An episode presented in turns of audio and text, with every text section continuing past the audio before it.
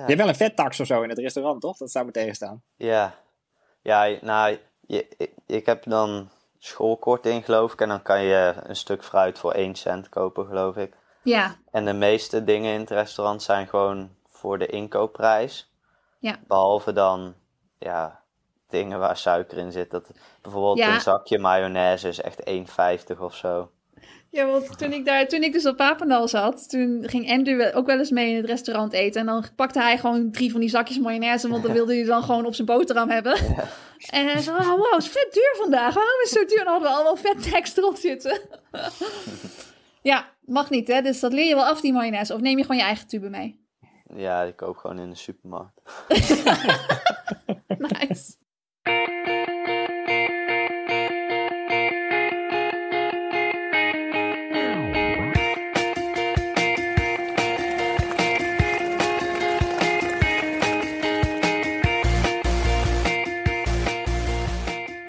Welkom bij de 71ste aflevering van Suzy Q&A, de podcast over hardlopen, training en wedstrijden. Ik ben gewoon weer Olivier Heimel, hoofdredacteur van Runners World. En aan de lijn heb ik Olympisch atlete Susan Crummins. En straks ook superster in wording Niels Laros. Suzanne, ik begin altijd met jou, maar we moeten ook even noemen dat ik de afgelopen drie afleveringen uitstekend ben vervangen door eh, collega Iman Muller. Goed dat het onderwerp koffie nu voor altijd is afgekaart. Hebben we te veel over koffie gehad? Nee, nee, niet te veel, maar met mij heb je het nooit over koffie. Nee, dat klopt. Ik, ik ben toevallig net koffie aan, is niet geheel toevallig. Ik ben net koffie aan het drinken, dus ik ben er klaar voor. Je bent eh, geskipt van mok. Ja, dit Je had altijd een mok waar we samen op stonden. Ja, dit klopt. Ik heb mijn Suzy Q&A mok, want ja, als je de afgelopen aflevering hebt geluisterd, dan weet je ook dat ik te veel spullen mee heb. En een van de dingen die ik dus niet heb meegenomen is mijn Suzy Q&A mok.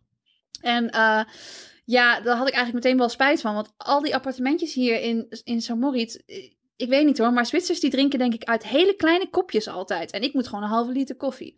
Maar gelukkig was daar de redder in nood, Mo. Ja, je hebt ook over Mo gehoord, waarmee ik natuurlijk heel vaak train. En die moest eventjes voor zijn werk naar Jordanië en heeft van de Starbucks daar deze hele grote mok meegenomen. Dus nu drink ik koffie uit deze grote mok. Dus hij is niet vervangen, het is tijdelijk. Hè? Dat is een beetje zoals Imo ook Ja, tijdelijk ja. was. nou, van een Jordaanse, Jordaanse mok op imo komen is toch best knap. Maar ehm, jij zit nog steeds in Saint-Moritz dus. Waar de Zwitsers uit belachelijk kleine kopjes drinken. Ja, klopt. Maar ik ga wel deze week weer terug naar Nederland. Dus het is ook wel lang genoeg geweest. En het weer begint een beetje, het begint een beetje koeler te worden. En ik ben wel weer klaar voor een change of scenery, zullen we maar zeggen. Dus eh, ja, ik ga weer terug naar Nederland en dan gewoon verder trainen in Nederland. Maar jij bent ondertussen gewoon de halve wereld eh, rond geweest. Hè? Hoe was je vakantie? Ja, ik, zit, ik blijf nog even. Als je dan een half jaar weg bent geweest, hoe lang ben je weg? En dan je doet de deur open. Is het dan niet zo dat er een enorme bak post ligt, waardoor die deur dan niet echt open kan? Of stel ik me dat ro- romantisch voor? Ehm, ja, onze briefbus is buiten. Dus eh, Oh, ik, ik denk als onze briefbus vol zit, ja, dat mensen niet meer over de stoep kunnen lopen of zo. Ik weet het niet. Ehm, maar ik krijg meestal niet zoveel post. Ik eh, zorg er altijd voor dat, eh, dat ik eigenlijk alles digitaal krijg. Want het is natuurlijk niet zo handig als je heel lang in Australië zit en als je dan belangrijke post niet Nee. openmaakt. Dus het is, tegenwoordig kan vrij veel digitaal. Maar ik vind het nog steeds heel leuk om kaartjes te ontvangen. En dat gebeurt ook wel. maar gooi- geen gooien Nederlander voor jou dus. Ja, ik weet niet. Die gaat, volgens mij komt dat wel. En dan gaat het ook wel weer meteen bij het oud papier. Maar nee, dat is, eh, het is nog Oei, niet zo geweest dat hij helemaal vol is. Dus dat is oké. Ja. Voor de record, ik ben eh, fan van die klanten. Maar ik was Oh. inderdaad in, in Amerika. Ja, top. Ik ben echt, weet je wat ik echt me heel erg afvraag, Olivier? Of jij in de afgelopen tijd nog Aha. echt Olivier dingen hebt meegemaakt. Nou, ik, ik- dat, dat valt denk ik eigenlijk wel mee. Ja, het, is, het gaat een leven op zich leiden. Nou is het net of ik heel chaotisch ben en zo. Dat valt voor mij. Heeft Imo aan alle kanten bewezen dat hij veel chaotischer is dan ik. Maar eh, nee, het was wel zo. Het was natuurlijk wel een avontuur. Hm? Want eh, vooral voor mijn vrouw. Ik kan natuurlijk niet auto rijden. En zij moest rijden van New York. Of zij moest, eh, zo hadden we het bedacht. Van New York naar Canada. En dan weer terug via de Amish. En dan via Washington weer terug naar New York om daar op te stijgen. Maar dat was voor het eerst met automaat. Eh, en ik weet daar niet zoveel van. Maar dan blijkt dus dat, dat je de versnellingspook, die daar zit dan wel iets wat op een versnellingspook lijkt, dat je die niet moet aanraken. Want als je dat doet, zoals wij twee straten in Manhattan deden, dan sta je gelijk stil. En daar werd ik natuurlijk heel nerveus van. Ja, Eh, ik word vrij snel nerveus in de auto. Ik, we hebben een paar jaar geleden een best wel een dramatisch ongeluk gehad. En sindsdien word ik nog nerveuzer in de auto. Dus je hebt Oh. helemaal niks aan me. Ik kan niet, ik kan niet eens Google Maps voorlezen, zeg maar, zonder de onrust. van Oh, de jij bent zo iemand die gewoon aan de deur vasthoudt en dan eh, aan de andere hand een andere stoel die zich helemaal inklemt. Ja, ter mijn verdediging, we maakten echt bijna een volle 360 op de snelweg toen. En toen belanden we in de muur. Maar uh, Oh, tussen het andere verkeer door, het is allemaal best wel goed gegaan. Maar goed, in dit geval stonden we gewoon stil in Manhattan. En dan begint iedereen te toeteren, want ja, dat is een beetje een, een tweede stand, zeg maar. Hmm. Ehm, en toen vertelde Esther dus dat ze die pook niet moest aanraken. Dus heb ik een mondkapje geknoopt op de versnellingspook, zodat ze hem niet meer zou aanraken. Hm. Nou, dat ging allemaal goed. Maar na een paar uur kwamen we dan aan bij zo'n diner. Ja, dat heb je in Amerika. Als je dan eh, zit je heel lang in de auto en dan heb je zo'n diner waar iedereen aan de bar zit en elkaar goed kent. Alleen toen stopten we dus, maar we stopten niet echt, want we wisten niet hoe de auto moest stoppen. Dus de motor bleef draaien en ik sprong eruit. En toen kwam ik toevallig langs een Nissan garage of zo. Niet echt het merk waar wij mee reden. Maar, ehm, dus ik zeg, ja, it's embarrassing, but uh, you know, we rented the car in, this, in New York this morning and we don't know how to stop it. Ja, die man die, die kijkt, ja, die kijkt me aan en ja, die kijkt echt als een candid camera zit. En die zegt, what do you mean? You just post the button. Ja. And when you start, you push the side button. dus ik, button, button. Eh, nou, hij denkt echt, ik loop met Mr. Bean mee, denk ik. En dus hij loopt mee naar de auto. En eh, ja, hij vindt Esther achter het stuur. En hij, hij verlost ons dus door de knop aan te wijzen. En daar staat inderdaad start en stop op. ja, maar hoe is hem dan gestart? Dat snap ik niet. Heeft iemand anders het voor haar gedaan? Dat is een goede vraag, die ik pas na een half uur heb gesteld of zo. Maar toen zei bij de autoverhuur, heeft die man al op die knop gedrukt. Dus eh, Dat zal het ja, zijn. zo kwamen we erachter. Ja. Ja, oké. Ja, nee, dat is, jij hebt dus wel wat Olivier meegemaakt. Dat is, dat is dat. Het had niet met een fiets te maken dit keer, ook niet met een sleuteltje, ook niet met een roltrap, maar met een automaat. Ja, ja, ja, nou sowieso. En we moesten natuurlijk ook een paar keer langs de douane. En daar ben jij inmiddels wel gewend. Eh, maar ik word er altijd nerveus van. Maar mijn vrouw blijkt dus, wordt er nog veel nerveuzer van. Oh, ga je die dan heel erg verdacht gedragen? Nou, echt heel erg verdacht. Dus we moesten naar Canada. En daar waren we maar, maar 24 uur. Want we keken dus naar de Niagara Falls. Ja. Ik wees de Niagara Falls aan trouwens. Ik was er nog nooit geweest natuurlijk. Eh, en mijn, mijn dochtertje zegt, ze staan in brand. Dus ik denk, de Niagara Falls staat in brand. Dat is onwaarschijnlijk. Maar dat Hmm. komt dus omdat er enorm veel water opspat. Dus als je 20 kilometer van de Niagara Falls bent, dan zie je zeg maar de Niagara Falls al opstijgen. Het is best uh, hemels. Maar goed, wij waren tussen beide douanes. Sta je heel lang in de douane om van Amerika Canada in te gaan. 1 kilometer. En toen, uh, toen moest ze uitleggen dat wij gevaccineerd waren, behalve mijn dochter. En want ze zei, want die is 12. Maar ze bedoelde, die is 10, dus die is nog geen 12. Oh ja. Uh, dus ze zei 12, dus ik 10. En ze zei 12, uh, dus ik 10. Want ik dacht, ja, we geven nu het paspoort. we kunnen maar beter niet liegen over zoiets als een leeftijd. Dus dat ging niet heel lekker. En de volgende dag moesten we terug. Oh, ze liet je wel binnen, Had... dat is wel goed. Ja, ja wel wat gedoe. Niet, niet, maar, niet vastgezet. Nee. Oh, dit is opmerkelijk. Mijn, mijn vader is in ons huis en die wordt nu gebeld. Oh, we hebben een, we hebben een nee, beller. Nee. We hebben een vraag van de luisteraar. Oh nee, hij, het is nog erger. Hij heeft zijn telefoon hier laten liggen. Oh, oh fijn. Okay. Um, maar goed, dus de volgende dag moesten we terug. En toen had Esther me ochtends uitgelegd, want het is een georganiseerde reis, dus we reizen zelf. Maar er staat dan in de folder waar je heen moet. En toen zei ze, vandaag gaan we richting uh, dit en dat. Maar dan kan je naar het Glasmuseum, maar dat vind ik saai, dus dat doen we niet. Dus we rijden gewoon even naar de kust. En dan gaan we morgen naar de Amish. Dus ik neem dat voor kennisgeving aan, zoals ik ben. Um, en uh, bovendien was ik blij dat ik daar weg kon, want toen eigenlijk volgens een heel mooi. Maar alles daaromheen is gewoon Las Vegas, hè. Dat is gewoon mm, hamburger ja, voor de toeristen, en, uh, ja. Echt, echt heel treurig om te zien. Ik dacht gewoon natuur was, maar... Dus wij zitten in de auto en we komen weer bij de douane. En nou, zegt zo'n vrouw dan, what are you gonna do in America? En uh, toen zei ze, now we're going to Corning. Uh, what are you gonna do in Corning? Of what are your plans in Corning of zo. En toen zei uh, Esther, swimming, we are not going to the Glass Museum. ja, bij de douane zeg je natuurlijk niet zo heel snel wat je niet gaat doen, zeg maar. Nee. Oh jee. Beetje categorie, we did not hide 20 bottles in the back of the car. Maar, maar op een of andere die agenten kon, keek ons aan en die begon toen gewoon te lachen. Nou, dat heb je eigenlijk nooit bij Amerikaanse douaniers. Dus toen konden we alsnog door. Maar heb je nog een beetje gerend op vakantie ook? Heel weinig. Heel weinig? Ja, ja ik zit natuurlijk op, op dat ding dat ik maar minder hard loop. En dat viel ook helemaal niet mee. Ik heb op hele afstandse basketbalveldjes een beetje gerend. Uh, ja. En één keer in Washington, uh, wat natuurlijk wel heel mooi is. Uh, maar uh, je hebt daar ook heel veel van die stukken dat je denkt dat je kan oversteken, maar gewoon na een kwartier moet vaststellen dat het gewoon we geen weg is die je kan oversteken. Gewoon de auto's houden nooit op. In Nederland, ja, ja misschien als je op de A2 gaat staan, maar je kende dat niet. Ja, nee, ja, ook van die interstates en zo. Ja, het is, het is, je moet meestal wel in Amerika naar, naar trails rijden en zo. En uh, eigenlijk, toen, pas toen ik naar Amerika verhuisde, toen, toen kwam ik er pas achter dat we heel erg verwend zijn in Nederland. Omdat je echt op heel veel plekken gewoon kunt rennen natuurlijk, gewoon vanuit de deur. Dus. Ze doet er ook heel veel. Als je gewoon aan de, aan de rand van de weg gaat lopen, dan toeteren ze. Omdat het niet de bedoeling is dat je daar hard loopt, zeg maar. maar misschien heb ik gewoon een hele verkeerde wegen gepakt. Maar het valt me wel op dat uh, De looptolerantie is echt behoorlijk wat, wat lager. ja, maar jij bent dus heel erg uit vorm nu, of niet? Ja, ik ben wel eens beter in vorm geweest, ja. Oh ja, nou top. ja, uh, dat was het eigenlijk wel een beetje. Jij uh, hebt gewoon lekker EK zitten kijken, volgens mij. Uh, ja, EK en vooral gewoon overal commentaar op geven. Want ja, waarom niet, hè? Superleuk. Dus nee, ik heb me prima kunnen vermaken door alle atletiek die op tv was. Uh, en uh, verder heb ik hier gewoon uh, nou, lekker iedere dag getraind. En in combo's. het zonnetje. Combo's, combo's. Veel combo's gedaan inderdaad. Ehm, afgelopen week geen combo gedaan helaas. Wel een kleine threshold.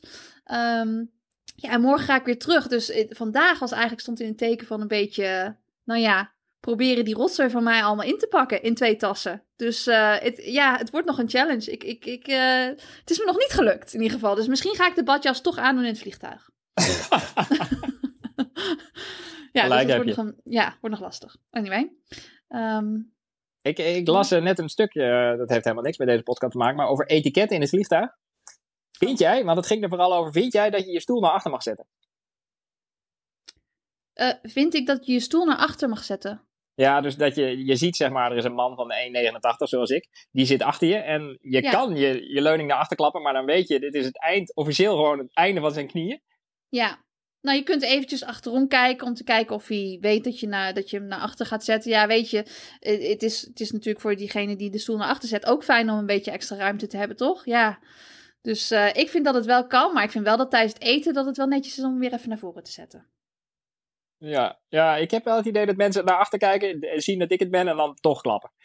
Maar, ja, maar moeten zij opgevouwen gaan zitten omdat jij lang bent? Ja, nou, ik opgevouwen, weet niet, opgevouwen. Ik bedoel, moeten ze extra ruimte pakken? dus ik vind wel dat het kan als... Hey, maar jij kunt ook een business class ticket kopen, hè? Ja, ja, ja, zo ken ik er nog wel een paar, ja. We zijn het hier niet met elkaar eens. nee, dat dacht ik eigenlijk al. Maar ehm, het ging ook over slaapposities in het vliegtuig trouwens. Vond ik best interessant. Oh ja? Je mag tegenwoordig niet meer op de grond slapen. Nee, maar je mag dus ook niet met je knieën op de grond en dan je hoofd op de stoel, zag ik. Dat was wel een van de houdingen die werd voorgeschreven. Maar die is ook best ingewikkeld. Dat heb ik eigenlijk nog nooit iemand zien doen. Nee, ik weet wel dat, dat, dat vroeger, nou niet vroeger, echt niet zo heel lang geleden, dat, dat best wel bij lange vluchten, dat er best wel vaak gewoon mensen op de grond gingen liggen, daar ook waar, waar, waar de keuken is en zo. En als daar s'nachts dan niks gebeurt, maar dat mag niet meer, dat is niet veilig. Hè? En je mag ook niet meer, eigenlijk, nou het mag wel, maar volgens deze etiketten mocht je dus niet je schoenen en zeker niet je sokken uitdoen. Ja, dat is. Uh, ik, ik, ik ken die regel en dat, uh, ja, die verbreek ik toch echt iedere keer, helaas. Want wat gaat er allemaal uit? Jij zit in blote voeten in een vliegtuig? Nee, maar mijn schoenen die gaan wel uit. Ja. En ik heb wel eens, als ik uh, echt heel erg veel last had van mijn Achillespees en s'nachts altijd met de Strasburgsok sliep, dat ik dan, als ik dan zeg maar een vlucht had die dan s'nachts vloog, dat ik dan ook gewoon de Strasburgsok aandeed. Want anders, ja, anders dan gaat die ja. wordt die toch weer kort en dan stap je het vliegtuig uit en heb je weer pijn. Dus, um, ik vind voor medische, medische noodgevallen, dan mag het wel, ja. Ah, ik weet niet of het een noodgeval nou, is. Nou ja, medische noodzaken of hoe het, ja. hoe het heet. Maar ik heb wel altijd gewoon compressiesokken aan in het vliegtuig. Als ik dat niet doe, dan, uh, dan, kom, ja, dan land ik gewoon met kenkels. Weet je, dat wil je niet. Wat zijn kenkels? Hele dikke enkels? Uh, ja, dat is dat je kuit en je enkel zeg maar gewoon rechtdoor loopt. Kenkel? ja, Ken je niet kenkels? Ik was net bij mijn fysio. Jij hebt nooit last van kenkels? Nee, nee ik, ik zit nu naar ze te kijken met mijn kuiten en mijn enkels, maar uh, behoorlijk nee, onderscheid. Maar nee, maar dat is voor, voor atleten is dat, wel, is dat wel een uitdaging soms als je dan als je een, lange vlucht hebt en dan meteen daarna een wedstrijd. Dat, dat, nou ja, natuurlijk is het, dat, dat, dat, dat voert niet zo goed af als je, niet, als je geen compressiesokken aan hebt. Dus dat is eigenlijk wel heel belangrijk. Ja, is dat zo? Ik bedoel, mensen hebben toch ook eeuwen zonder compressiesokken geleefd? Of zeg ik nu iets heel conservatiefs? Uh, ja, dat is waar. Maar vroeger was alles beter, toch? Toen hadden mensen, vroeger hadden mensen geen last van kenkels. Nee, nee, je leest nooit een Romeins geschrift over de kenkel. Nee, nee inderdaad. Dus uh, nee, wat dat betreft uh, zijn er veel dingen veranderd. En zijn we gewoon allemaal soft geworden. Ja, dat kan ik ervan zeggen. Ik uh, was vanochtend bij mijn visio en toen begon ik me, merkte ik, vanzelf uit te kleden. En toen dacht ik opeens, oh, het zal toch wel de bedoeling zijn. Ken je dat? Dat je denkt, het zou heel ja. zijn. Ik zit nu al zonder broek. En dat ze zeggen, nee, je broek kan je halen. Het gaat toch om je nek of zo. Uh, maar dat was oh, oké. Ja, nou bij mij is het altijd uh, gewoon een hele check-up. Dus dat is sowieso, uh, ja, dat moet sowieso uit die broek. Ja, anders dan kun je toch niet naar je kuiten kijken en zo. Dus, ik had sowieso een gemerkwaardige sessie, want ik vertelde dus over die spier waar ik last van had. En toen... oh, welke spier? ik kan hem niet meer benoemen, maar hij loopt helemaal van mijn billen zo langs mijn knie naar mijn voet. Oké, Ehm, ja. Maar toen lag ik daar en toen, toen kwam ze met die naald. En dan ben ik natuurlijk al bang en niet meer heel rationeel. En toen zei ze, ik moet even de goede intonatie gebruiken. Is dit jouw spier? Is dit jouw spier? Of in ieder geval, ik schrok en ik zei, ja, hij is van mij. Van wie zou die anders zijn? Oh, nee. ja, zij heeft echt vijf minuten gelachen. Maar ehm, ze bedoelde, is dit de spier die jij bedoelt waar het allemaal mis mee is? Ja, maar Niedel heb je overleefd. Ja, ja, maar het is, eh, ja, ik heb ook liever dat het achter me is, want dan kan ik het niet zien. Ik wil niet zien dat die naald erin gaat. Ik heb een tip voor jou. Oké. Het is een hele goede tip. Als het nou toch aan de voorkant ergens iets geniedeld moet worden, dan kun je ook niet kijken. Dat, dat is echt, dit is echt een gouden tip. En ik gebruik hem zelf altijd. Want ik kan het aan, namelijk ook niet aanzien als een naald erin gaat. Maar als het, het, het gevoel van de naald vind ik niet erg. Maar ik vind het wel vervelend om het te zien. Dus ik kijk dus niet. Ja, ik was een beetje op het verkeerde been gezet, denk ik, door jouw serieuze gezicht. Ik dacht, dit is de 71ste aflevering. Hier komt echt eens een waardevolle, serieuze tip. En dit is hem. Dit is toch een hele goede tip? Gewoon niet Ik snap niet ja, dat je ja, ik deze- snap dat het... Nee, maar als je toch weet dat, het- dat het gaat gebeuren, dan kun je beter gewoon niet naar die naald kijken. En dan, eh, ik was, eh, vorige week ben ik nog geniedeld eh, ah, in mijn voet. En dat was eh, ook aan de bovenkant van mijn voet. Dat was voor de eerste keer dat het aan de bovenkant erin ging. Dus toen had ik makkelijk kunnen kijken, maar ik wist dat het ging gebeuren. Dus ik dacht, nou, ik ga nu even naar de muur kijken. En Maar kan je daar goed. kijken aan de bovenkant? Want we hebben het dus over je wreef dan, zeg maar. Niet, eh, je bedoelt niet de bovenkant als in Ik je lag, tenen. mijn, ik lag op mijn rug, zeg maar. Ja, dat vind ik altijd moeilijk. Maar oké, je lag op je rug, ja. En dan... en Maar dat was aan de bovenkant van mijn voet. hij Dus prikt dan het kan zeg maar je in je oor. Joi, joi. Ah. Het is beter dan de onderkant van je voet hoor. Dus het is. eh, Nee, dat eh, viel allemaal mee. En het is, het is wel effectief, vind ik. Dus. eh, Ja, ik, nou, als ik het bij mezelf kon doen, zou ik het doen. Maar het, het schijnt nog best een lange cursus te zijn. Dus ik neem aan dat je het niet bij jezelf ja, maar dan moet je ook kijken. Ja, en als je de cursus doet, daar had ik het vorige week over met een andere visio. Die moest namelijk zijn cursus nog halen, zijn buffet, zeg maar, over vier weken. Ik zei, waarom prik je Ja. niet? Toen zei hij, ja, ik mag niet prikken. Goeie uitleg voor deze methode. Maar ehm, je, je moet dus ook Hmm. voortdurend prikken medestudenten dan op jou. Ja, en dan gaat het natuurlijk ook gewoon mis. Oh, oeps, toch, toch de Ja, verkeerde ja, plek. oh, nou bloedt het. Ja. ja. Ik denk wel bij als je gewoon lukraak in mijn lichaam zou prikken, zou je vast wel ook een andere spier tegenkomen die ook wel behoorlijk vast zit. Denk je niet? Want ze zeggen altijd, oeh ja, het is wel nodig, want hij switcht al alle Ja. kanten op zo. Maar ik denk altijd, ja, of als die gewoon in het bot zit. Zo van, nou, het is wel echt heel hard die spier. Is die jouw bol? Ja. Ehm, Ja. Nou, we, we, we gaan zo Niels ontvangen, denk ik. ja, ik, eh, ik zal eens even kijken of hij al in de lobby zit. Oh, daar is hij! Ik ga hem binnenlaten. Niels, welkom. Ja, dankjewel. Ik eh, ga je even voorstellen aan de luisteraar. Roep gewoon als ik het verkeerd zeg. Niels Leros, jij won begin juli goud op de 1500 meter en de 3000 meter. Op de EK Atletiek onder de 18 in Jeruzalem. Je verbeterde vorige week het Nederlandse juniorenrecord op de 800 meter, 1.46.3. En deze week het Europese juniorenrecord op de 1500 meter, 3.39.46. Op eh, welke prestatie eh, ben je trots? Wat verrast je het meest? Ehm, ik denk dat de 800 meter mij het meeste verraste. Ehm, en ik denk dat de, twee titels in Jeruzalem, dat ik daar wel het meest trots op ben. Ja, dat kan ik me wel voorstellen, want die zijn dan natuurlijk een beetje voor de eeuwigheid. Ja, Dit record blijft ook wel even staan, denk ik. Maar, eh, dat hoop ik. Ja. want eh 3.39.46, ik heb het al even opgezocht, is ook een familierecord volgens mij. Ja, klopt. Net Je bent aan. twee tienden sneller dan je vader nu. Ja, ja. Heb je Ja, dat thuis wel. een beetje uitgespeeld? Ja, ehm, nou toen ik al vroeger de PS van mijn moeder verbrak, toen ik eh, wel 12 eh, was, toen, eh, toen mocht ik altijd mee uit lunchen. En toen zei eh, papa heel stoer, nou als je mijn PR verbreekt, dan eh, krijg je een auto. Dus, eh, Hij dacht dat je dat niet zo snel ging doen. Ja. En eh, nu heb ik, moet ik nog beginnen aan mijn rijbewijs en nou heb ik al eh, een auto te goed. Dus eh, Heb je hem al uitgezocht? nee, nog niet. Want dit is het eerste Nice. record van je vader wat je pakt. Of? Ja, ja, de 800 zei hij dat hij. Toen krabbelde hij al een beetje terug van ja, 800 heb ik nooit echt goed gedaan, dus die telt niet. Dus toen was het eh, ehm, 3000, eh 3000 stiepel en eh 1500 telde dan. Ja, Ah, want ja, je, want- vader, je vader was echt een, een stiepelloper, toch? Ja, klopt. Ja. En je moeder? Ehm 3000, 1500 lopen ze. Ja, Suzanne, misschien heb jij nog tegen zijn moeder, Sandra Hofman, gelopen. Dat weet ik eigenlijk niet. ik denk dat wij misschien wel inderdaad tegen elkaar gelopen hebben. Ik, weet, ik zou niet zo snel weten waar. Maar ik denk dat zij misschien aan het einde van de carrière zat toen, toen ik zeg maar een beetje wat, met dat wegwedstrijden begon. Ja, ze heeft ook bij Has getraind. Ja, en ze heeft ook bij Has getraind. Um, ja, natuurlijk voor mij. Maar Has heeft inderdaad wel eens ook uh, over, over jouw moeder, maar ook over je vader, Marcel Ros gehad. Want ja, ook die hele generatie met jouw vader was natuurlijk echt wel een sterke loopgeneratie, ook bij de mannen. Ja, um, met Greg van Hest en uh, ja, wie allemaal, Marco Gielen, uh, Marcel Versteeg. René Godliep. Ja, René Godliep en uh, Camille Maassen. En ik weet dat Has inderdaad vroeger altijd heel veel verhalen had. Vertelt jouw vader jou wel eens verhalen van hoe het vroeger was? Ja, af en toe wel over trainingskampen of van dat hij daar ook een keer een wedstrijd heeft gehad. Uh, dat is wel leuk. Ik weet nog dat ze altijd over jouw vader vertelde, en ik weet helemaal niet of het waar is, dus misschien moet ik het niet checken, dat toen hij de Spelen miste op 1300ste, dat hij toen zijn voicemail insprak met u heeft 1300ste om uw boodschap in te spreken. Ja, ja het was, was 800ste inderdaad, maar dat had oh. ik toen, uh, toen gedaan, ja.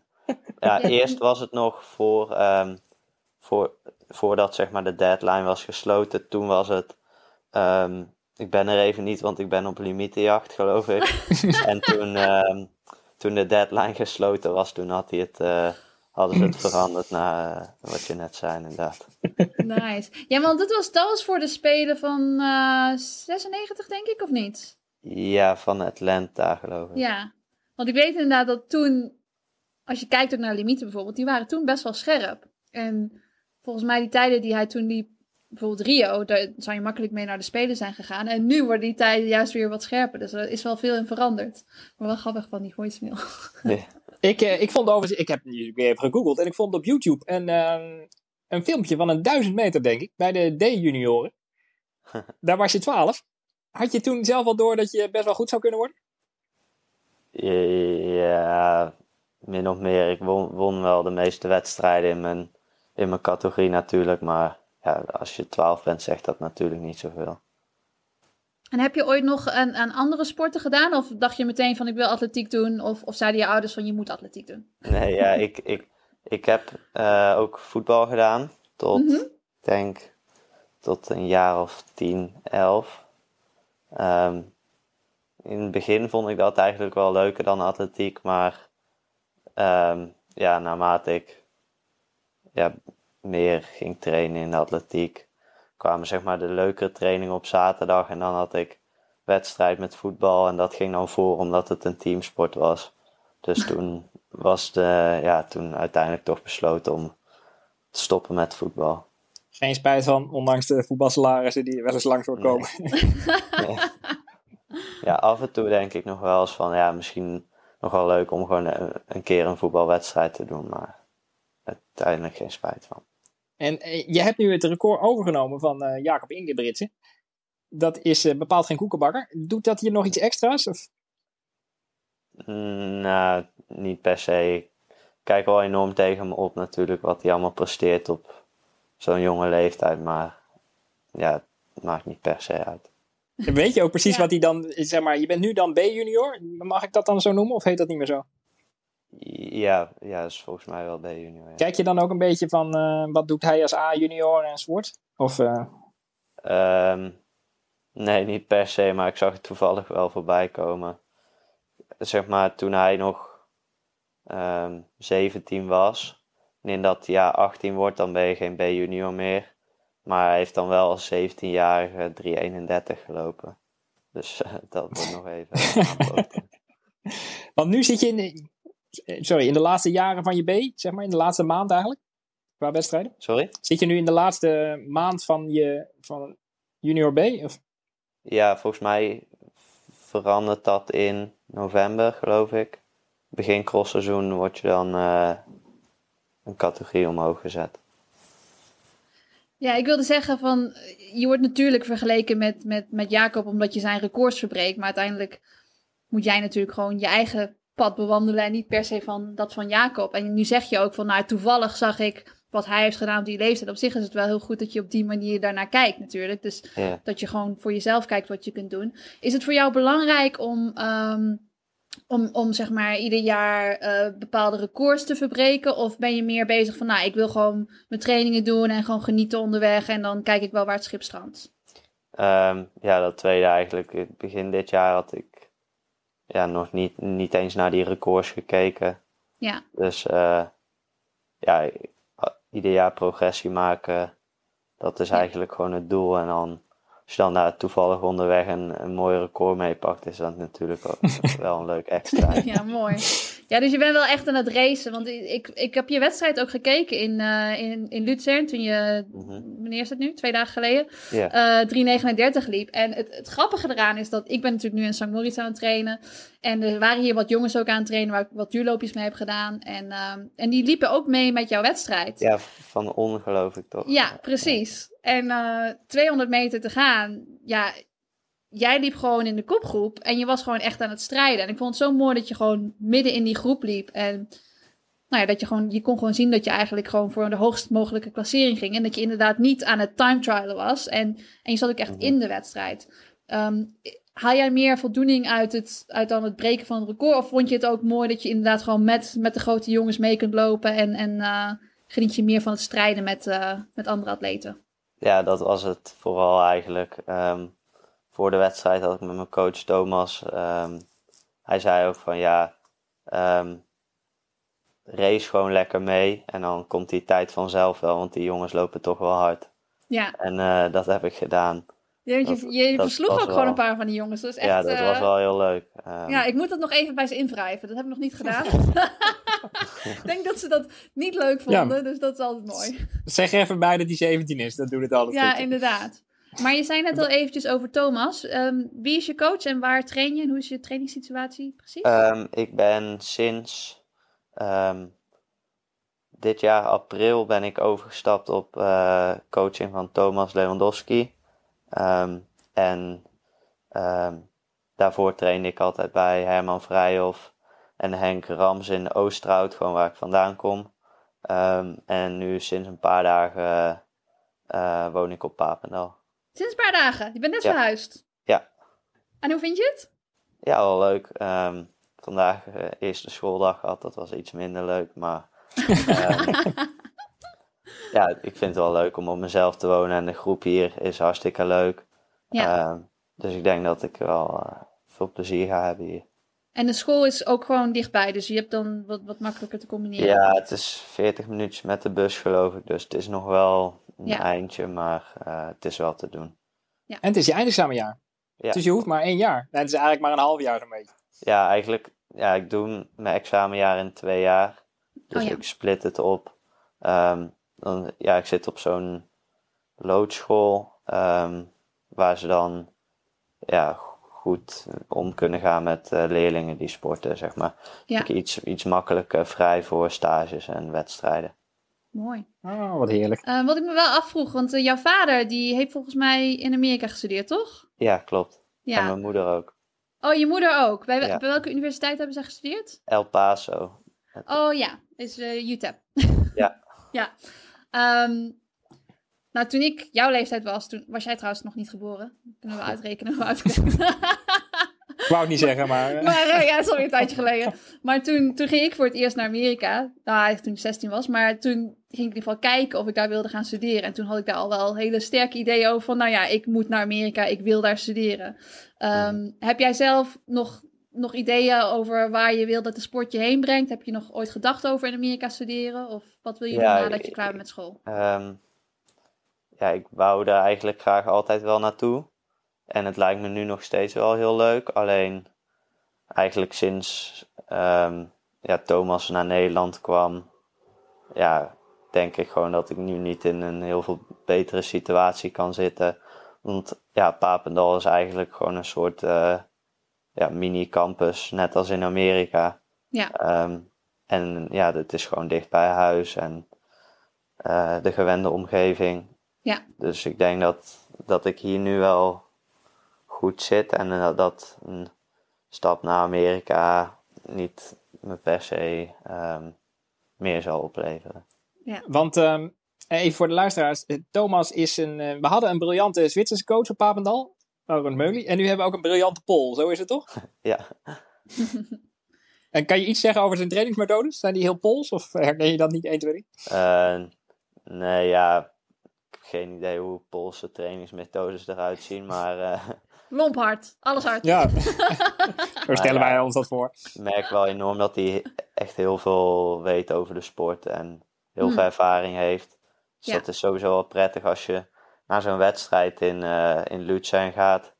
Um, dat je dan zo iemand als Thomas bij je hebt, dat hij precies weet waar je naartoe moet. En ja. um, zegt van ja, dit is handig om te doen en dit moet je eigenlijk niet doen. Nee. Um, dat geeft wel heel veel vertrouwen. Ja, want hij heeft heel lang zijn eigen broer gecoacht, Marcin Lewandowski. En ik denk niet dat alle luisteraars dat weten, maar hij was natuurlijk een hele goede kampioenschapsracer. En het is mooi om hele snelle tijden te lopen. Het is nog mooier om medailles te winnen. Dus ik denk ook wel dat hij inderdaad daar wel een heel groot aandeel in heeft gehad. Hij jou voor, geeft hij jou voor wedstrijden ook uh, nou ja, tips, advies mee over, over wedstrijdtactiek? En ga je wat, met wat meer zelfvertrouwen een wedstrijd in als hij er is? Ja, heel erg. Um, maakte ik eigenlijk voor het eerst mee in Jeruzalem. Um, voorheen was het, ja, liep ik eigenlijk gewoon op gevoel van, uh, mm-hmm. ja, nu is het misschien handig om te versnellen. En dat, dat ging ook wel goed hoor. Um, maar in Jeruzalem zei hij echt van, ja, ik heb uh, twee opties gemaakt voor de series. Ik kan bijvoorbeeld dit doen en dit doen. Mm-hmm. Um, en dan legt hij ook uit waarom bijvoorbeeld, um, ja, legt hij uit als je een één bocht in op de rand van baan 2 loopt, loop je 3,5 meter extra. Mm-hmm. En dat is, uh, weet ik veel hoeveel seconden dat is. Maar als je twee, twee tienden achter iemand zit, dan is dat misschien wel het verschil geweest. Ja. Um, ja, zo had ik er nog nooit naar gekeken eigenlijk. En als je erover nadenkt, is het ook wel best wel logisch. Ja. Um, maar ja, sinds, of tenminste de wedstrijden die ik onder Thomas heb gedaan, heb ik al ja, enorm veel geleerd over tactiek en um, ja, wat, wat je het beste kan doen. Ik denk dat het voor 800 ook echt wel super belangrijk is. Want je ziet gewoon dat soms uh, atleten inderdaad een wedstrijd verliezen door veel te veel in baan 2 te lopen of zo. Um, denk je uiteindelijk dat, dat 800, 1500 je afstand is? Of, of vind je de langere afstanden eigenlijk ook stiekem heel leuk? Um, nou, ik heb 1 5000 gedaan um, dit seizoen. Mm -hmm. Dat was uh, ja, wel mijn zwaarste, of Misschien nu niet meer sinds die 1500, maar dat was mijn zwaarste wedstrijd van het seizoen. Um, Wel onder de 14 minuten, toch? Ja. Um, nice. Dus ja, dat vond ik niet heel, heel bijzonder leuk. Maar um, ja, ik ken het, ik ken het. De, ja. de meeste mensen zeggen wel van ja, je bent meer dat 1500, 5000 type. Ja. maar ja, toen ik die 1,46 liep, toen uh, zei Thomas ook al, ja, misschien moet je toch maar over die 800 gaan nadenken, want dat kan je ook wel. Ik heb trouwens meteen een vraag van iemand, want uh, je zegt nu verschillende afstanden. Ik heb een vraag van uh, Noah Schutte. Mm -hmm. Steeple Chase? Question mark?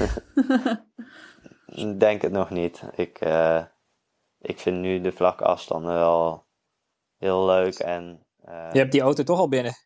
Ja, ik wou zeggen, je, ik weet niet of je vader dat overleeft als je meteen in je eerste wedstrijd zijn uh, PR verbreekt. Ja, hij heeft nog het um, 120 Nederlands record.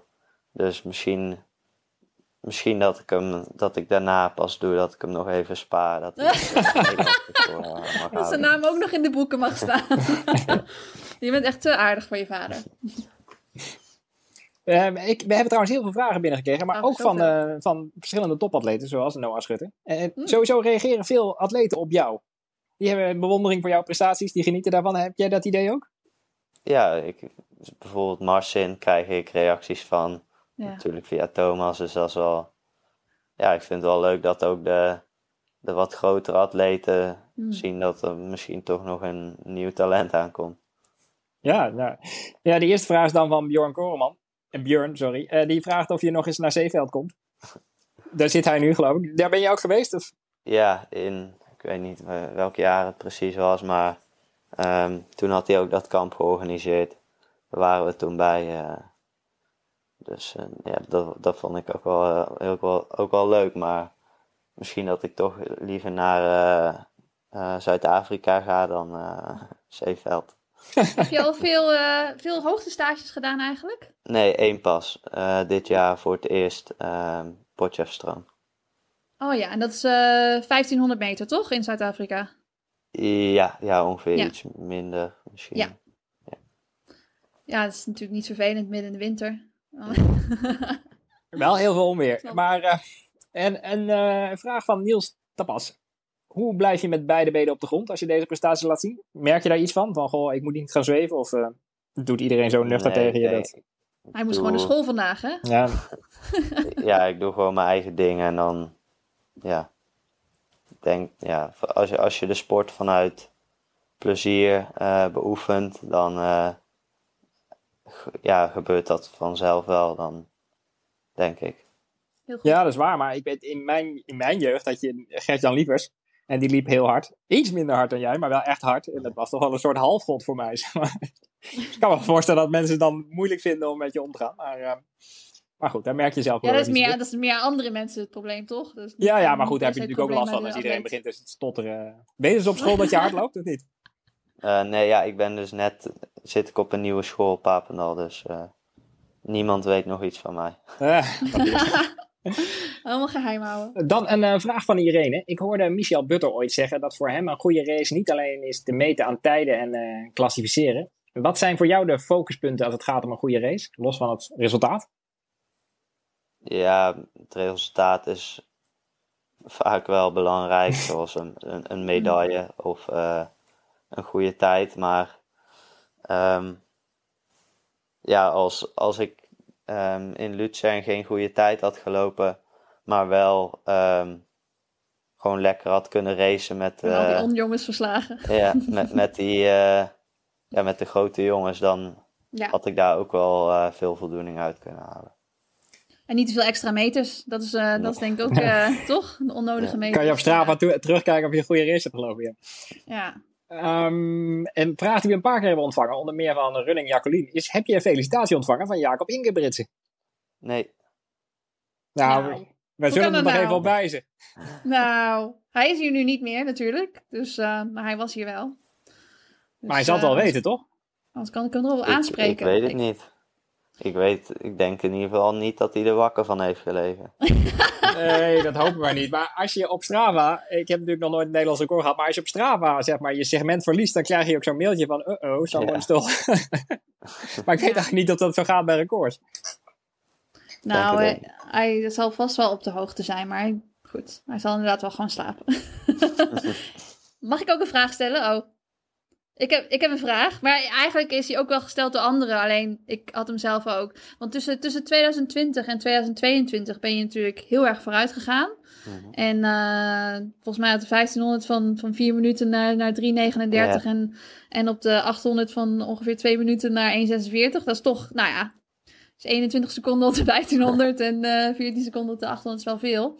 Wat denk je dat, uh, dat ervoor gezorgd heeft in die in die tussentijd dat je zoveel vooruit bent gegaan. En moet ik wel erbij zeggen, dat hebben anderen ook wel een soort van gevraagd. Bijvoorbeeld Lau Akkerman zei, hoe doe je dat? Um, M. Varsai zegt, hoe dan? Dus ze hebben het wel wat anders verwoord, maar ik denk dat ze dit allemaal bedoelen. Um, hoe ben je zo snel vooruit gegaan? Ja, ik denk dat ja, tot misschien 2019 um, ja, deed ik gewoon twee groepstrainingen in de week. Daarnaast uh, een keertje een duurlopen als ik daar zin in had. Ja. Um, Meestal niet. nee, meestal niet. Um, maar uh, ja, 2020 toen um, ja, ben ik gewoon, ben ik denk ik op persoonlijk log gaan trainen bij Herman. dus echt gestructureerd trainen, duurloopjes en... Hoeveel, hoe vaak per week dan? Ja, ik denk dat we begonnen met uh, twee wat zwaardere trainingen en twee duurloopjes. Ja. Um, en ja, dat langzaam hebben uitgebouwd. En ik denk dat dat gestructureerd trainen en in combinatie met een groeispurt, uh, dat, dat dat wel heeft geholpen. Want hoeveel zit je nu? Ja. Sorry? Hoe, hoe vaak train je nu bij Thomas? Um, zes keer. Dat is echt heel erg, heel erg exciting, vind ik. Maar ja, Want het is gewoon, je traint niet dat is niet heel veel. Dat is niet heel vaak natuurlijk. En je loopt er wel heel hard mee. En um, wat ik gewoon heel vaak heb gezien, ook zelf toen ik jonger was uh, als junior. En dan liep ik tegen van die Britse meiden bijvoorbeeld, die, die me er gewoon keihard afliepen. Maar die trainden ook gewoon echt uh, eh, 14 keer per week, weet je. Dus, en dan, dan weet je gewoon, dan, dan, dan blijft dat ook niet goed gaan. Dus um, dat is wel goed om te zien dat je met zo weinig, dat je inderdaad gewoon ja, zoveel talent hebt dat je dus zo hard loopt. Maar uh, wat natuurlijk wel zo is, is dat je ziet als je vaker gaat trainen, dat je dan sneller wordt. En hoe zorg je ervoor dat, zeg maar, dat je talent ook een beetje beschermd wordt en dat je niet te snel, te veel vooruit wil gaan? Is, heb je in je omgeving mensen die ervoor zorgen dat, dat, uh, ja, dat die balans er zeg maar blijft tussen, tussen het hardlopen en de rest van je leven en uh, andere dingen die je wil doen? ja, mijn oude coach Herman, um, die was er echt van gewoon rustig opbouwen. En dan, ja, dan kan je nog vooruit gaan als je een jaar of uh, eh, 23 bent. Um, en ja, ik denk dat, die dat, dat Thomas er ook wel zo over denkt. Mm -hmm. Ik bedoel, zijn, uh, zijn atleten liepen nog PR's uh, toen ze 30 waren. Ja. Dus uh, ja, ik denk dat hij ook wel uh, aardig goed te weten hoe je met wat jongere atleten gewoon langzaam stapjes uh, omhoog moet zetten. Ja, mooi. We krijgen natuurlijk ook heel veel vragen op welke afstand die je de komende jaren gaat focussen. Dat hebben we net al een beetje aangestipt. We verwachten niet te veel stiepel. Uh, maar is het er ook nog steeds 800 of zit je nog een beetje in dubio? Nee, ja, ik denk dat, dat, dat ik zeker af en toe een 800 zal doen. Ehm, gewoon uh, omdat ik het leuk vind en voor de snelheid. Er was ook wat gedoe, toch, met de klok deze keer? Die, die ja. Hij was handgeklokt of zo? Ja, de, uh, ik geloof dat er geen uh, fotofinish was. Of de elektronische tijden waren kwijt. Ja. Er waren alleen tiende of zo, hè? opgeslagen. Ja. Um, maar gelukkig had er iemand echt de hele race gefilmd. Dus dan konden ze met zo'n uh, time app precies zo'n pinnetje zetten wanneer je startte en finishte. Dus ik denk dat ze daarvan de, de tijden hebben en dat zijn dan de handtijden geworden. Ja. Maar er is geen moment geweest dat je zei, oh nee, nou moet ik nog een keer. nee, ja, we kwamen ook pas, we dachten gewoon, oh die uitslagen duren gewoon wat langer. Maar ja, het duurde maar en het duurde maar. Dus. en dan uh, heb ik eigenlijk uh, niet zoveel vragen meer. Oh, oh, ik heb nog wel een vraag. Ik heb zeker nog wel een vraag. Ik ga ze even bijpakken. Ik ben niet zo georganiseerd als jij. ja, dat is ook een hoge lat. Ja, inderdaad. Um, wacht even hoor. Ik heb wel een paar leuke vragen. Oh ja, komt-ie. Um, oh, er zijn wel heel veel vragen hier. Um, gebruik je cafeïnepillen voor de race? En wat is je voedingsplan voor de race? Van Vera de Vries. ik gebruik geen cafeïnepillen. Ik gebruik sowieso geen cafeïne. Hou je niet van koffie? Nee, vind ik niet lekker. Oh, Heel goed nieuws. Ja. en Thomas zegt ook, ja, je moet zo laat mogelijk beginnen met cafeïne, dus dat is goed. Uh, ja, heel goed. Um, Anders word je afhankelijk zoals ik. Ja, um, maar voor de race, um, ik denk dat ik drie, vier uur voor de race nog, zeg maar, laatste, ja, wat grotere maaltijd uh, neem. Wat eet je dan? Um, ja, het liefst eet ik pasta pesto van papa. Oh, maar lekker. dat kon in, uh, in, in uh, Luzern niet. Dus in de middag had ik, uh, geloof ik, rijst met, met kip. Um, het restaurant. Mm -hmm. En toen heb ik nog brood gehaald met jam. Um, dat had ik drie, vier uur voor de race met een banaan. En dan een uur voor de race neem ik nog een Morton gel. Oh ja. Een, beetje, ja. Ik weet niet of het nou zozeer helpt tijdens de race, maar het is meer om een beetje dat lege gevoel weg te nemen. Ja. Um, deze is van Tommy3456. Um, hoe gaat hij met de mentale druk om en de verwachtingen voor de toekomst? En ook uh, Jonathan VL vroeg ook: hoe ga je met de druk, druk of teleurstellingen om binnen de sport? Dus allebei een beetje over druk. Ja, um, ja lastig om dat een beetje uit te leggen. Het is gewoon druk komt op je af en dan ja, het is meer als, als iemand zegt, oh je kan wel uh, je loopt wel makkelijk 3,35 uh, of zo, dan denk ik, oh ja, leuk dat je dat uh, denkt. Ja. Maar ja, we gaan het wel zien. Ja, je doet gewoon je eigen ding. Ja. Maar ja, en teleurstellingen, heb je, wel eens, heb je wel eens teleurstelling gehad of gaat het gewoon tot nu toe allemaal heel voortvarend? Nou, tot nu toe gaan de meeste dingen wel goed, maar het kan Zoals altijd natuurlijk iets beter. Kan altijd iets beter. Oké, ben je wel kritisch op jezelf dan? Ja, zeker. Oké. Ehm, oh jee. Oh ja, dit is nog wel een leuke. Ik, ik heb het idee dat hier een verhaal achter zit. Misschien ken je degene die deze vraag heeft gesteld. Of het is gewoon een hele random vraag. Marleen Zijderlaan of hij van pannenkoeken houdt. Ja, zeker. Eh, zondag, ehm, afgelopen zondag was ik in eh Polsbroek en eh, had ik pannenkoeken gegeten bij de familie Zijdelaan. Dus eh, Ah, Ah, zie je? kijk. Ik wist het. Dit is inside information. nice. Ben je zo iemand die gewoon lekker tien, tien pannenkoeken achterover tikt? nee, nee, nee, nee, ik niet. Want ik weet, eh, ik weet dat er, dat is vlakbij Papendaal, is er ergens zo'n restaurant. En dan kun je, kon je op een bepaalde dag, kon je volgens mij onbeperkt pannenkoeken eten. En ik weet dat Bart van Nuenen heeft daar volgens mij wel eens iets over Oh. gezegd. Dat ze daar op een bepaalde dag onbeperkt pannenkoeken gingen eten. Dus als je van pannenkoeken houdt, dan moet je dat misschien eens een keertje checken. Anyway. Nee, maar wel leuk dat je nu op Papendaal zit. Dat is wel, eh, Ja. dan kun je, dan zit je ook gewoon met de sporters en zo. En iedereen die een beetje zijn leven inricht om de sport. Maar het is wel, eh, ik denk dat het voor jouw leeftijd een hele leuke plek is om te zitten in ieder geval. Ja. Ja. Je hebt wel een vettax of zo in het restaurant, toch? Dat zou me tegenstaan. Ja, ja nou, je, ik, ik heb dan schoolkorting geloof ik en dan kan je een stuk fruit voor 1 cent kopen geloof ik. Ja, En de meeste dingen in het restaurant zijn gewoon voor de inkoopprijs. Ja. Behalve dan, ja, dingen waar suiker in zit. Dat, bijvoorbeeld Ja. een zakje mayonaise is echt 1,50 of zo. Ja, want toen ik, daar, toen ik dus op Papendal zat, toen ging Andrew ook wel eens mee in het restaurant eten. En dan pakte hij gewoon drie van die zakjes mayonaise, want dan wilde hij dan gewoon op zijn boterham hebben. En hij zei, oh, wow, het is vet duur vandaag. Waarom is het zo duur? En dan hadden we allemaal vet tekst erop zitten. ja, mag niet hè, dus dat leer je wel af, die mayonaise. Of neem je gewoon je eigen tube mee? Ja, ik koop gewoon in de supermarkt. Nice. Ik heb nog één laatste vraag als Oh. jij niks meer hebt, Nee, Olivier. nee, eh, knal hem erin. Knal hem erin. Kan een Niels als huiswerk beginnen. Ja, inderdaad. Jurre Boerema, 15. Wat is Niels zijn grootste motivatie? Ehm, ik denk plezier. Eh, ja, ik vind de sport gewoon heel leuk. En ehm, ja, als je, als je goede prestaties loopt, is het natuurlijk motiveert wel. Ehm, maar ook als, als je een keer een mindere race hebt, dan is de motivatie niet in één keer weg of zo. Oké, ik heb nog wel een vraag van mezelf. De laatste vraag dan. Ik ben heel benieuwd. Ehm, zijn er nog landen of plekken waar je heen zou willen gaan, waar je wil dat de sport jou heen brengt? Eh, ja, ik wil een keertje naar Kenia nog, eh, op trainingsstage.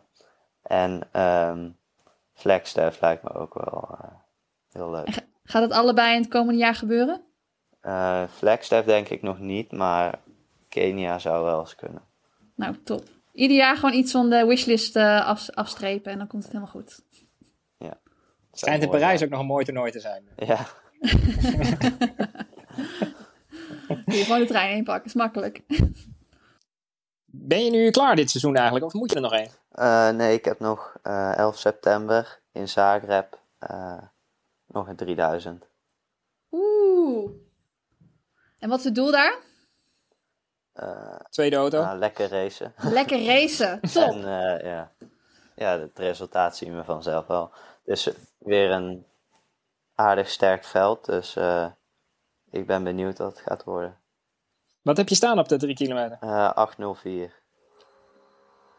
Nou, gewoon Dus het, het doel is misschien iets, iets onder de acht? Of? Ja, het, het Europese score is 7,56. Ja. Dus misschien dat, eh, dat die er ook nog aan gaat. Nou, als je gewoon voor de winst loopt, dan eh, komt dat vanzelf wel, denk ik. 11 september, ik zet het in mijn agenda. Het is, is 's avonds neem ik aan? Eh, ja, denk het wel. Nou, heel veel succes. Ja, Dankjewel. super tof. Oké, heel hartelijk bedankt voor je tijd eh, Niels. En we gaan je blijven volgen. Ja, geen probleem. Dankjewel. Ja, dankjewel. Top. Dat was Niels. Hij staat binnenkort ook in de Runners World trouwens. Niet het komende nummer, maar het nummer daarna. Dus eh, hou het in de gaten. Suzanne, dan moeten wij het nog even hebben over het speeltje van de week. Ja, klopt. Speeltje van de week. Vertel. Oké, het speeltje van de week. Ik, ik heb zoveel speeltjes dat het, het is nog best wel moeilijk kiezen. Maar ik dacht, ik ga er eentje doen waar ik niet super enthousiast over ben. Want die vorige heb ik die nou 9 gegeven. Het kan natuurlijk ook niet iedere week feest zijn. Nee, Dus nee, nu nee. komt het speeltje van de week. Het geluid. Hoor je? Ja, ik, ik ben echt als de dood voor wat ik nu te zien ga. Holy shit. Het speeltje van de week. Vind je mooi? Dit is. eh Zullen we de mensen nog even in spanning laten? Nee, het is een massage gun. Massage gun. Heb jij er een? Nee, die zijn heel duur, toch? Ja, dat is dus grappig dat je dat zegt. Die kunnen inderdaad heel duur zijn. Dat klopt.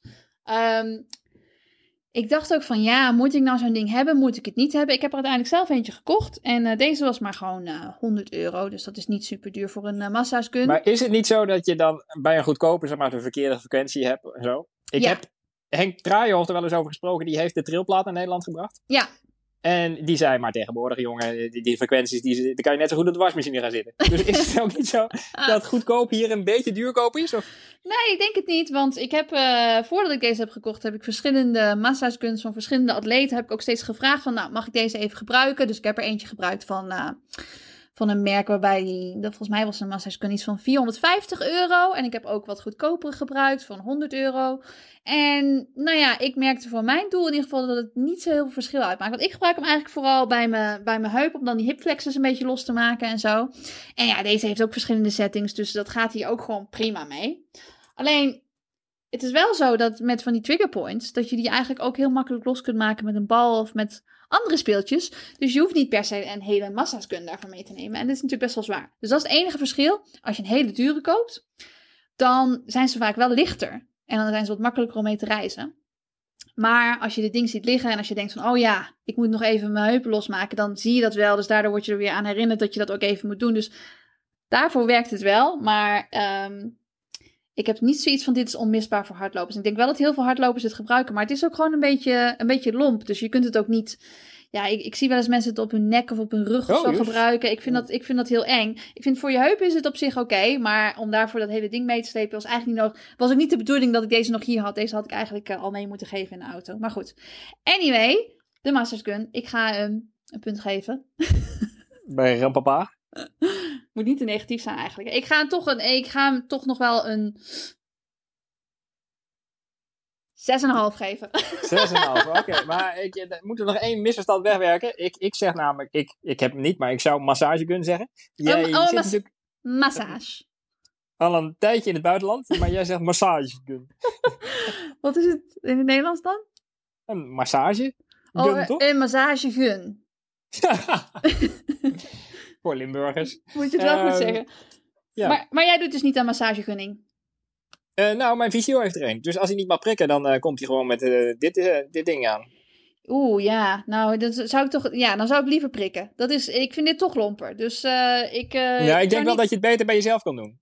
Dat toch? Dan klopt. Dat, dat klopt. Ik kan hier wel naar kijken. Ik word hier niet misselijk van als ik mezelf aan de massage kunnen ben. Maar ehm, ja, ik zeg niet van het is een onmisbaar speeltje. Dus, dus ik krijg toch niet zo'n hoog punt.